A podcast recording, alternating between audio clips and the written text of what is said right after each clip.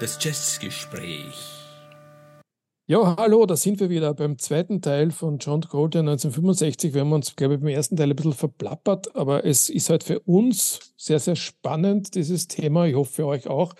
Äh, deswegen gibt es jetzt den zweiten Teil. Äh, wir haben den ersten Teil beendet bei Ascension, aufgenommen am Ende Juni 1965 und damit haben wir das erste Halbjahr auch schön erledigt und sind jetzt schon in der zweiten Jahreshälfte 65. Vielleicht noch kurz zur Erinnerung, warum haben wir uns das Thema vorgenommen? Ähm, ja, weil beim, wir draufgekommen sind, dass das Jahr 65 ein sehr, sehr produktives war, zum einen. Und zum zweiten, weil es tatsächlich den Übergang des klassischen John Coltrane Quartetts zum Free Jazz Quintet eröffnet hat.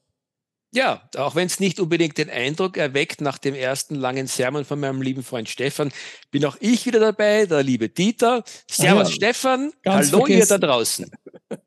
Servus Dieter. es ist ja, es ist ja auch eine lange Zeit vergangen, seitdem wir uns das letzte Mal für die erste den ersten Part dieses spannenden Gespräches über John Coltrane's Werk aus dem Jahr 1965 äh, ja, gehört und getroffen haben. So ist es. So, Ascension, Dieter, das war, das war der Abschluss unseres Teil 1. Ich glaube, über Ascension kann man noch vieles sagen, aber dieses Mal äh, gehen wir mal weiter. Ähm, es, ich glaube, wir sind jetzt im Juli und der Juli war ja äh, doch eher ein Live-Aufnahme-Juli für, für das Coltrane Quartett. Da gibt es zwei bedeutende äh, Dinge. Das eine ist das Newport Jazz Festival. Ähm, das ist ein bisschen ein seltsames Album, das da rausgekommen ist, anlässlich des Newport Jazz Festivals. Nämlich hat das geheißen A New Thing at Newport. Und da war nicht nur der John Coltrane drauf, sondern es war so ein Split-Album. Coltrane und Archie Shepp. Aber nicht gemeinsam auf der Bühne, sondern hintereinander. Ja, und Split ist ja eigentlich fast schon, äh, fast schon zu viel der Ehre für den John Coltrane, ähm, weil eigentlich ist es vor allem ein Album vom Archie Shepp, weil bereits auf der ersten Seite begnügt sich der John Coltrane mit seinem Quartet äh, darauf, äh, die Nummer One Down, One Up zu spülen und überlässt dann eigentlich das Feld dem Archie Shepp und seinem Ensemble. Und der geigt sich da aber wirklich auf eine Art und Weise weg, die eigentlich in die Free Jazz Geschichte eingeht, hat im Grunde genommen äh, den den berechtigten Ruhm des Archie Shepp, äh, insbesondere eben als Free Jazzer, vielleicht mit, jedenfalls mit begründet äh, großartige Platte in Summe gesehen und wie gesagt, eigentlich vor allem, finde ich, getragen vom Archie Shepp und seinem Ensemble. Es gibt die unterschiedlichsten äh, Mythen, wie das Ganze entstanden ist. Irgendwo äh, wird behauptet, dass der John Coltrane äh, das äh, für den jungen Archie Shepp ähm, gemacht hat, weil er von dem sehr viel gehalten hat und sozusagen irgendwie das Ganze unter seine, seine Schirmherrschaft gestellt hat ja, ob wirklich die Plattenfirmen so großzügig waren, die Empfehlungen des John Coltranes dann sozusagen aufzugreifen oder ob es irgendwie anders war, ist schwer zu sagen. Lass Jedenfalls, mich eine Theorie sagen, aber es ist meine gern. Theorie. Ja? Ja, meine ja. Theorie wäre, dass man, dass man den Archie Shepp da auf das Album draufgenommen hat, um ihn bekannt zu machen. Weil äh, Coltrane zieht. Ja? Also wenn du Coltrane-Album rausgibst, dann kauft es jemand. Wenn da jetzt noch aber ein neuer drauf ist, dann ist, besteht die Chance, dass das wer hört und sagt, okay, der ist aber auch ziemlich interessant, von dem kaufe ich mir jetzt auch was. Ja, das, das klingt nicht unplausibel, äh, finde ich trotzdem irgendwo im es hat, Kontext. Es hat bei mir funktioniert. Ja, naja, also. Mir hat äh, diese Platte den Archie Shepp eröffnet. Okay, interessant. Also könnte ich nicht sagen. Äh, bei mir ist auch immer so gewesen, dass ich äh, diese Platte New Thing at Newport äh, und eben ähm, der New Wave in Jazz sind ja auch beides Impulsplatten, die haben irgendwie so den gleichen Charakter. Beide Male sind es irgendwo Live-Aufnahmen, beide Male sind es Aufnahmen von Free Jazzern, äh, die sozusagen quasi da so im, im Pulk miteinander aufgetreten sind. Also so nicht ganz äh, sofort greifbar. Und ich sage mal, verkaufspolitisch wäre ich Produzent, würde ich mir solche Sachen nicht antun. Nicht? New Thing at Newport, nur dazu äh, eben äh, das, das neue Ding, der Free Jazz. Ähm, okay, John Coltrane ist ein Zier, Archie Shepp ist noch ziemlich unbekannt. Also das Ganze hat irgendwie keine wirkliche ähm, äh, Philosophie für mich. Aber ja, in deinem Fall hat es funktioniert und die Platte selber ist auch ein Hammer, muss man echt sagen. Ist ein Hammer, ja. Ich glaube, es ist jetzt auch nicht äh, wirklich äh, Philosophie dahinter. Ich, ich, da würde man, äh, zu viel reininterpretieren, ja. Das, das, das Album, ähm, das, das Archie Shape eigentlich für, für Coltrane gemacht hat oder äh, zu, seinen Ehren würde ich jetzt einmal so nennen, vor, vor Train, 19, ist er 1964 schon erschienen. Keine Ahnung, wie sie das verkauft hat ja, und ob sie sie verkauft hat. Mhm. Ähm, vielleicht ist es einfach äh, so der Versuch gewesen, das dann noch nachzuschieben und zu sagen, so jetzt machen wir den Chef tatsächlich bekannter. Mhm. Aber ich weiß es nicht. Mhm. Mhm. Ja, und, und dann ging es äh, offensichtlich äh, auf eine Europatournee. Äh, und von dieser Europatournee sind äh, zwei Aufnahmen jedenfalls geblieben. Das eine ist eine sehr berühmte Aufnahme, das war am Jazzfestival Antibes. Und äh, das beschert uns die, die erste und lange Zeit einzig, als einzig geglaubte Liveaufnahme von A Love Supreme. Dazu muss ich jetzt gleich dazu sagen, ähm, es ist einerseits vielleicht schade, dass der John Coltrane äh, die Love Supreme so selten wieder aufgegriffen hat. Auf der anderen Seite ähm, hat er uns mit dieser Live-Aufnahme nach meiner bescheidenen Wahrnehmung die einzige wirklich würdige und bemerkenswerte äh, Live-Wiedergabe oder zweite Revival sozusagen des der großartigen Love Supreme äh, des großartigen Werks Love Supreme gebracht. Ich finde, es ist eine, eine rundwegs gelungene Geschichte, die er da mit seinem Quartett noch eben äh, äh, gebracht hat am 26. Juli 1965. Die Aufnahme, die zwar einigen, ist es schon ein Jahr her, Stefan, oder ja, ja, ja, Jahr, ja. Äh, die auch groß promotet wurde, die äh, die Tapes, die wieder gefunden wurden, wo Love Supreme äh, in Seattle, glaube ich, äh, dann eh im selben Jahr äh, nochmal live gespielt worden ist. Ja, irgendwo schön, dass es das gibt, ist als Tondokument spannend. Für mich ist die, die gültige Version der Live-Einspielung von Love Supreme definitiv die vom 26. Juli 1965. Zumal die Aufnahmequalität auch viel besser war. Ja. Wir haben über die Aufnahme schon mal gesprochen. Ich weiß nicht, wegen Zusammenhang eben möglicherweise eh in, dem, in, dem, in der Sendung Love Supreme ja. oder Alive Supreme. Äh, deswegen möchte ich es nicht wiederholen. Es nur kurz zur Erinnerung, es waren zwei Abende in, in Antibes der erste Abend war eben Love Supreme, äh, ist ähm, sehr ambivalent aufgenommen worden vom Publikum, äh, was auch daran liegt, dass diese Aufnahme oder diese Platte in Europa noch gar nicht bekannt war. Das heißt, das war einfach äh, komplett weg von seinem äh, üblichen Live-Repertoire. Im zweiten Abend hat er sich dann eh besonnen und die, die altbekannten Stücke gespielt. Ja, und das zweite, die zweite Aufnahme aus der Europatournee war, ist, ist live in Paris. Äh, die uns erhalten geblieben ist, aber erst auch 2009 erschienen ist. Und äh, dort ist das, die, die Stückeauswahl sehr, sehr ähnlich. Ja, es gab da Impressions wieder, kennt man, Afro Blue kennt man seit, seit Anfang 65, das Mongo Santa Maria Stück. Und Ascension ist gespielt worden, aber auch, ja, genau, in, in Paris. Gut. Ähm, zurück in Amerika äh, geht es wieder ins Studio und zwar im August äh, zu einer Session, die aus für mich unerfindlichen Gründen auch erst 1971 erschienen ist unter dem Titel Sunship. Dieter. Also ähm, ich möchte die Sunship jetzt noch einmal quasi auch vom Rang her auf dieselbe Ebene äh, wie die Kulose Mama heben, die man so ein bisschen zwischendurch und nebenbei äh, gegen Ende der ersten äh, Ausgabe wir kommen dann, glaube ich, eh nochmal dazu, zur Kulose Mama. Das sollte man unbedingt tun, ja. weil ich finde, dass sowohl die Kulose Mama als auch die gerade jetzt von dir aufgeworfene Sunship ganz großartige Höhepunkte im Schaffen von John Coltrane waren damit, damit natürlich auch im Jahr äh, 1965 äh, ganz, ganz wichtige äh, Produktionen waren. Rundum gelungen, finde ich, interessanterweise, obwohl er dieses Jahr, wir haben es ja schon auch in der letzten Ausgabe gesagt, ähm, es ist durchaus eine, eine, eine kontroversielle Musik, weil sich der John Coltrane einerseits mit seinem Quartett nicht mehr so ganz zusammengefunden hat oder vielmehr sein Quartett mit ihm nicht mehr ähm, äh, und er neue Wege oder neue Richtungen eingeschlagen hat. Aber auf der Sunship, wie übrigens auch auf der Kulose Mama, funktioniert es für mich äh, einfach rundweg perfekt. Und diese Mischung, auf beiden Platten übrigens, ähm, von wiederum spirituellen Ansätzen äh, und dann gleitenden Übergängen äh, in sehr heftige Free Jazz äh, äh, Anwandlungen gab es für mich absolut gut. Hör mir die Platten ja, ja. beide immer wieder sehr, sehr gerne an. Ja, äh, genau. Äh, ja, zu Kuriose Mama kommen dann, glaube ich, eh nochmal kurz.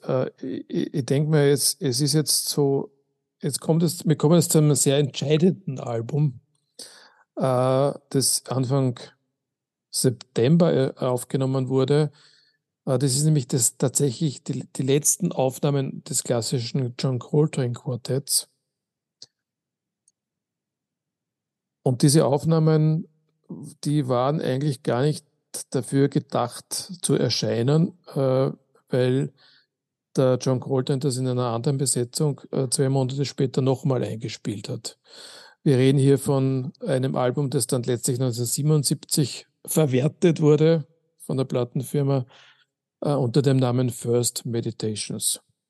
Und in Klammer sogar dazu geschrieben For Quartet. For Quartet, genau. Ja. Dass man es nicht verwechselt mit den späteren Meditations, die du auch jetzt gerade angesprochen so hast. Und mir geht's mit beiden Platten. Äh, wir kommen sicher, da wird sicher zu den Meditations später auch noch was sagen wollen, aber ich möchte gleich dazu sagen, ähm, natürlich gehören diese beiden Platten zusammen, weil ein Großteil der Stücke ja wirklich ähm, also ident ist vom, vom, vom äh, musikalischen Material her.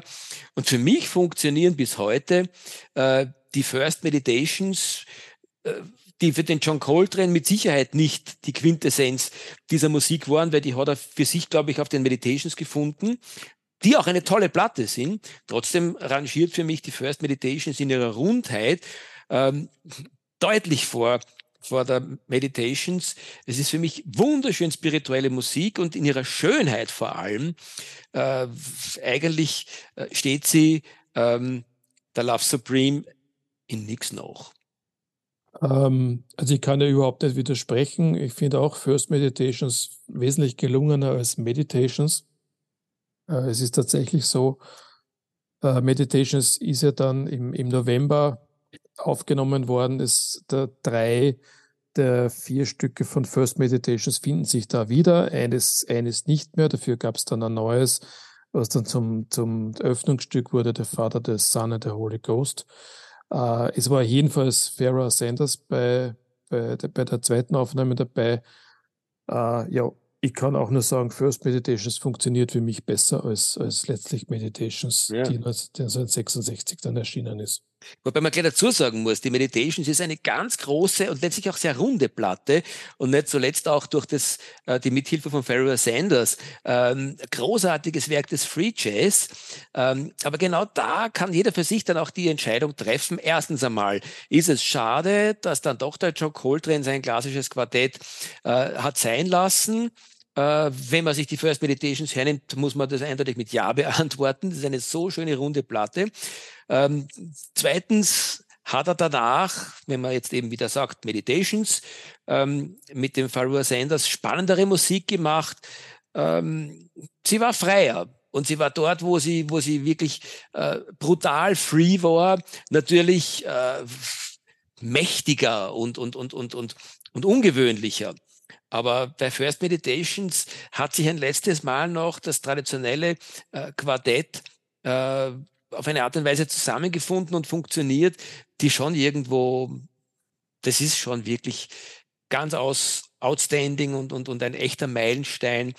Ähm, und es ist auch nicht so gewesen, dass die First Meditations dann so ganz, äh, wie soll ich sagen, brav und spirituell daherkommt. Auch da hat er es dann schon krachen lassen, der John Coltrane. Aber interessanterweise funktioniert das eben wie in nicht allen Platten aus diesem Jahr mit seinem ähm, Quartett auf der Platten finde ich sehr gut. Seine. Einsprengsel mhm. ins Freie hinein passen da wunderbar und es entsteht äh, offensichtlich beim McCoy Tyner nicht diese Irritation oder beim Hörer nicht diese Irritation, die man auf so vielen anderen Aufnahmen aus diesem Jahr äh, erlebt. Also mir geht so, dass ich mir dann oft denke, also, Alter, was spielt da jetzt der McCoy Tyner eigentlich oder was spielt der John Coltrane? Irgendwo passen sie für mich manchmal dann nicht mehr so ganz zusammen. Der lyrische ja. McCoy Tyner und der wirklich wilde, ausbrechende und suchende John Coltrane. Und auf der Platte funktioniert es. Das funktioniert und da kann man nur froh sein, dass die sogenannte Resteverwertung auch tatsächlich stattgefunden hat, weil sonst äh, würden wir diese Aufnahme nicht kennen. Ähm, ja, aber das war eben die letzte Quartettaufnahme, äh, Studioaufnahme des, des klassischen John Coltrane Quartetts. Äh, die Band ist dann im September äh, auf Tour gegangen und ähm, da war dann auch schon der, der Pharaoh Sanders dabei. Und ähm, es gibt von Ende September eine mittlerweile schon überbordende Live-Aufnahme, nämlich live in Seattle, über die über die Aufnahmen haben wir schon gesprochen in unserer, in unserer Folge Love Supreme oder Life Supreme. Äh, da war auch ein gewisser Donald Garrett dabei auf, an der Bassklarinette. Also ich glaube, über, über, dieses, über, diese, über diese Aufnahme brauchen wir jetzt gar nicht wahnsinnig viele Worte verlieren. Du hast ja auch schon vorher gesagt, es ist, ist letztes Jahr dann äh, von einem 2. Äh, Oktober eine, eine, eine neue, eine neue Live-Version von Love Supreme erschienen die qualitativ leider, also zumindest Aufnahmequalität, Aufnahme von der Aufnahmequalität sehr, sehr schlecht ist und äh, es ist auch tatsächlich von der, von der Musikqualität die Antip-Version die bessere. Aber was interessant ist in diesem Seattle, in dieser Seattle-Periode äh, ist, dass man ähm, sich am Abend im, im, im Club in Seattle die Konzerte gegeben hat und dann am nächsten Tag schnell mal ins Studio gelaufen ist, um eine Platte aufzunehmen, die ich sehr, sehr schätze.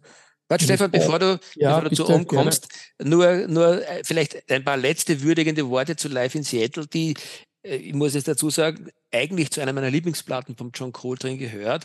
Erster Teil. Ähm, Live in Seattle, ja, ja, die, die, die klassische, die, die Live in Seattle, die, die damals schon, äh, zwar auch später, wie du sagtest, aber doch 71, ähm, ja. rausgekommen ist. Äh, was ich an dieser Platte ähm, so schätze, fangen wir vielleicht mit, dem an, was man zu Recht nicht so schätzen kann. Leider ist auch diese von der Aufnahmequalität ähm, nicht so wahnsinnig berauschend. Also da steht sie auch der späteren Aufnahme aus den 2000er Jahren. Leider Gottes äh, schreitet sie da nicht voran. Ähm, was aber so spannend und, und ja, was auch nicht so wahnsinnig toll ist, ist, dass auch da sehr, sehr viel Unausgegorenes dabei ist. Ähm, aber sie ist dann, wenn der John Coltrane und der Farua Sanders ähm, teilweise sogar zusammenspielen, was ewig schade ist, weil das auch so schlecht zusammengemischt ist, dass man das nicht wirklich ähm, voll erleben kann. Das muss sehr spannend gewesen sein, wie sich die ergänzt haben. Aber beide sind unglaublich gut in ihren ähm, Ansätzen her. Es ist eine wilde, unausgegorene, aber wirklich sehr, sehr spannende Musik. Und was mich so berührt ist, dass auf einem der, der langen, großen Stücke, die da auf der Doppel-LP drauf sind, der John Coltrane äh, grölenderweise zu hören ist. Äh, und das ist für mich so berührend. Äh, ich habe inzwischen herausgefunden, Stefan, wir haben darüber ja. nachgedacht, ob es der Farua Sanders ist oder der John Coltrane. Ich äh, weiß es jetzt, dass es der John Coltrane gewesen sein muss. Zumindest behaupten dass die Historiker, wo ich das nachgelesen okay. habe. Und das ist aber sowas von erschreckend für mich gewesen, äh, weil er John Coltrane schon, wenn er, wenn er quasi sich uns mitteilt über seine diversesten Saxophone, ja teilweise so out of this world ist und manchmal so erschreckend berührend und manchmal nur erschreckend erschreckend ist und wie der dann da anfängt, plötzlich so hineinzugrölen, das ist wirklich, das ist Gänsehautmoment der feinsten Sorte. Ja, das stimmt, ja. Und, das, und sie, wir haben ja darüber gesprochen und dass mir das ja so erinnert hat an diese Aufnahme vom nächsten Tag, nämlich Om. Om genau. fängt ja genauso an mit, mit dem Mantra. Äh, und das ist ja überhaupt auch eine Neuerung. Man hat ja, glaube ich, auf keiner Coltrane-Platte zuvor irgendwelche Vocals gehört. Ich meine, jetzt abgesehen ist natürlich mit von den, von den, von der Kooperation mit dem Johnny Hartman, aber das ist ja wieder eine ganz andere Geschichte. Aber von den Musikern selber. Ja, und dieses, diese Om fängt ja mit diesem Mantra an. Und im Übrigen ist, ist Om, also wenn jetzt äh, auf die Free Jazz Punkte oder aus Free Jazz Gesichtspunkten betrachte, äh, ist ja Om die eigentlich die Free Jazz Platte und nicht Ascension. Ich bin voll bei dir und ich, ich verstehe auch nicht, warum Om von unserem durchaus geschätzten Penguin Guide so schlecht bewertet wird. Äh, ich finde es eine irrsinnig spannende Platten. Es ja, ist so Bridges pur, äh, ganz eigenständige Ansätze, wie du richtig sagst, auch das Mantra-artige äh, zu Beginn der Platte. Das ist einfach eine spannende, schöne Platten. Und obendrein ist das Cover äh, überhaupt für Jazzverhältnisse sehr ungewöhnlich. Man sieht nicht keinen Musiker, sondern es ist ein, ein Bild drauf zu sehen. Genau. Und sehr schön. Ja. Sehr schön, das ist richtig, ja. Ah, tolles Album. Übrigens eh mit, mit der gleichen Besetzung wie, wie das aufgenommen wie die Seattle-Konzerte, äh, plus einem gewissen Joe Brasil an der Flöte, glaube ich. Genau, ja, Flöte, ja. Ja, ja Flöte, ja. ja. Ich kenne den Herrn nicht. Nein, aber es, es, es kommt wirklich gut. Das funktioniert sehr gut. Ich finde, der Joe Brasil, der, der, tut sich, der, der fügt sich da wirklich sehr, sehr gut in das Ensemble ein. Genau.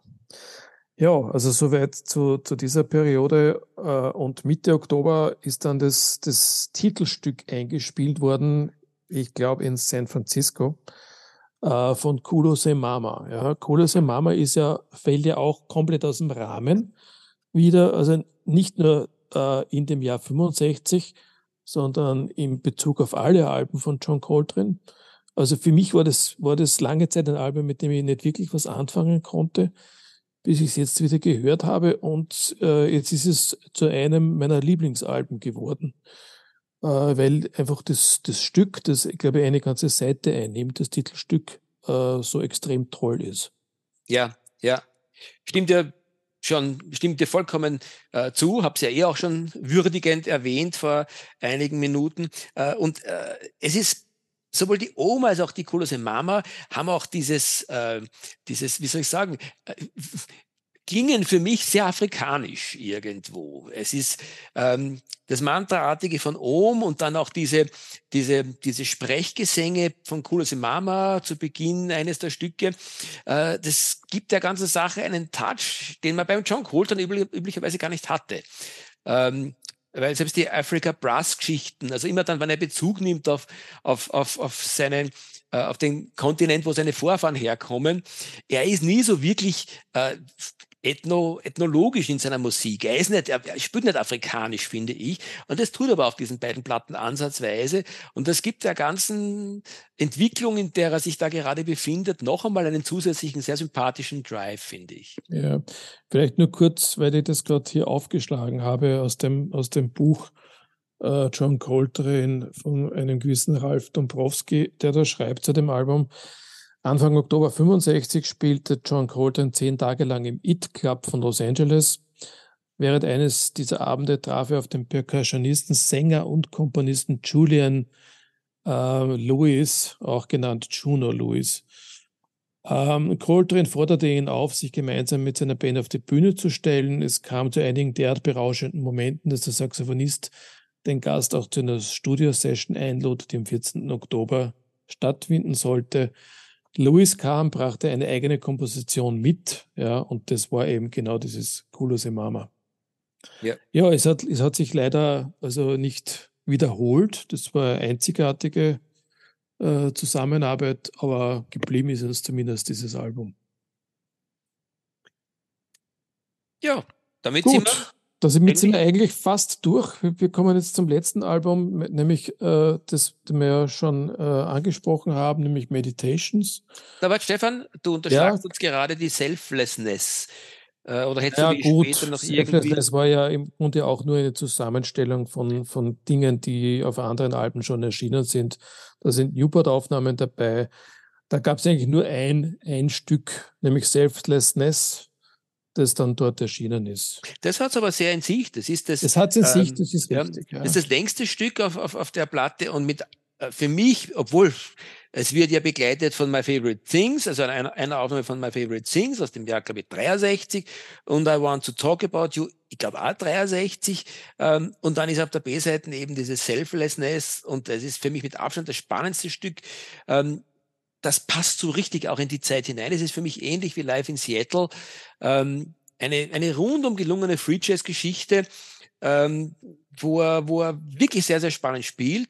Und ich sage einmal, ähm, Aufnahmehistorisch ist es wieder mal nicht uninteressant, dass wieder so ein Bastardel mit Selflessness ähm, äh, rausgebracht wurde, weil die Aufnahmen aus dem Jahr 63 immerhin gerade mal zwei Jahre früher ähm, auf der A-Seite und dann eben ähm, dieses Stück aus 1965 ähm, da sieht man die Entwicklung von John Coltrane. Äh, obwohl er auf My Favorite Things durchaus auch schon dieses wilde, äh, modal ekstatische hat, das Free Jazz Anklänge hat, ist er halt noch weit entfernt ähm, von dem, was er dann auf der B-Seite mit Selflessness hinlegt. Und insofern ist für mich diese Platte, die übrigens auch ein sehr, sehr schönes Cover hat, ähm, nicht unspannend und für Leute, die sich nicht intensiv mit dem Werk von John Coltrane interessieren, vielleicht interessant, weil es so ein bisschen auch die Entwicklung von Coltrane in dieser Zeit über mehrere Jahre abbildet und wie mir scheint, mit durchaus sehr, sehr gelungenen Aufnahmen. Ja, also danke für den Einschub, du hast nämlich vollkommen recht, das Stück zu erwähnen.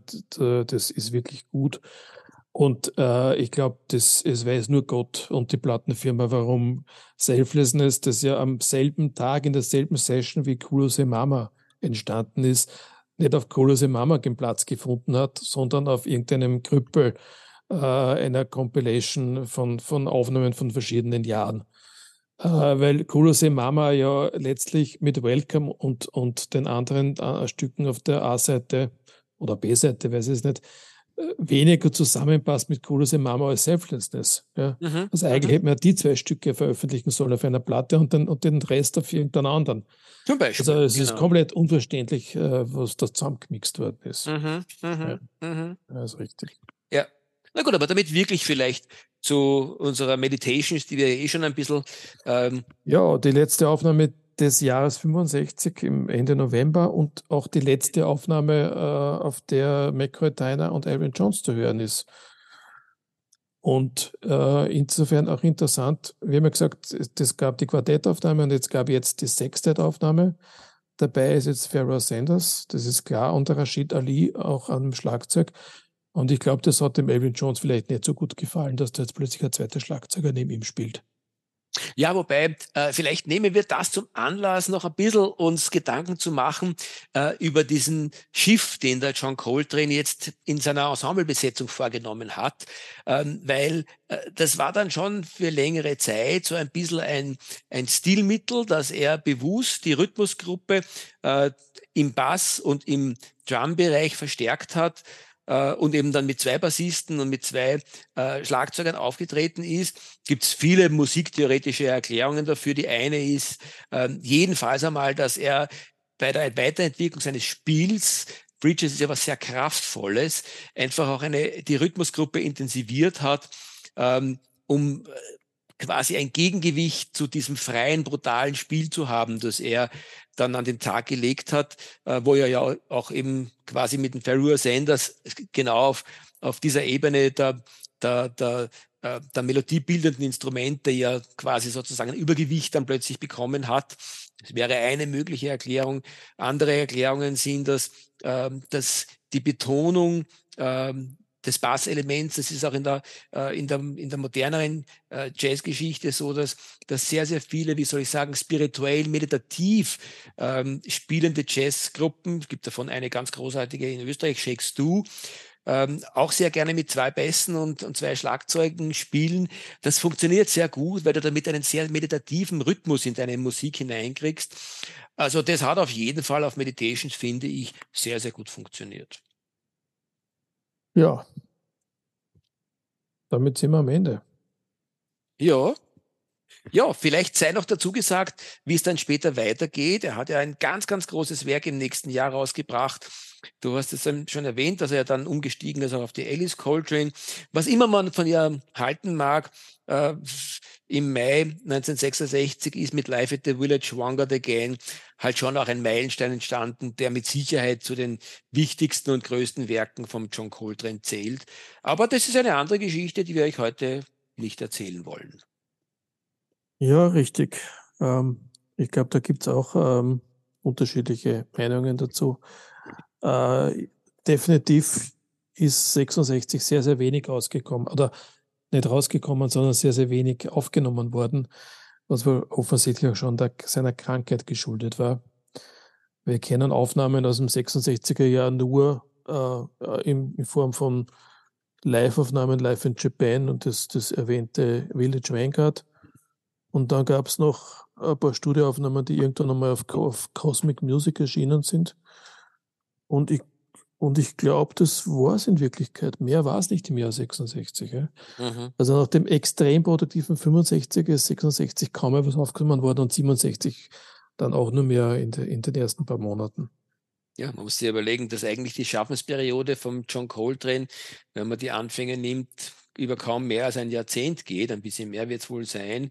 Und was da für, für wichtige äh, Werke nicht nur der Jazzgeschichte, sondern der gesamten Musikgeschichte entstanden sind, ist ja wirklich zum Niederknien. So ist es. Na gut, Na gut. Äh, dann wollen wir abschließend äh, euch noch informieren darüber, wo ihr uns äh, überall hören könnt. Ähm, das ist einmal die letscast.fm Seite. Dort könnt ihr auch äh, E-Mails äh, schreiben an uns. Wir sind auf meinmusikpodcast.de, wir sind auf Spotify, wo es doch eine Playlist gibt zur Sendung und wir sind auf Apple Podcasts zu hören. Wir freuen uns über jedes Feedback, sei es jetzt positiv oder negativ. Natürlich mehr über die positiven Feedbacks, aber wir sind auch für Kritik absolut offen freuen uns aufs nächste Mal. Wir gehen in, mit schnellen Schritten Richtung Weihnachten zu. Wir haben jetzt auf jeden Fall noch zwei Sendungen vor, über die wir jetzt aber nicht allzu viel verraten wollen. Wobei die eine Sendung ist ja eigentlich schon Tradition, nämlich die, unsere Geschenke unter dem Weihnachtsbaum. Ja, vielleicht sei noch ergänzend zu erwähnen, dass auf den genannten Kanälen, die der Stefan jetzt genannt hat, ihr uns natürlich gratis abrufen könnt. Also tut das kräftig. Damit sage ich jetzt gleich mal Tschüss an euch da draußen. Tschüss an dich, mein lieber Stefan. Baba und auf Wiederschauen. Auf Wiederschauen.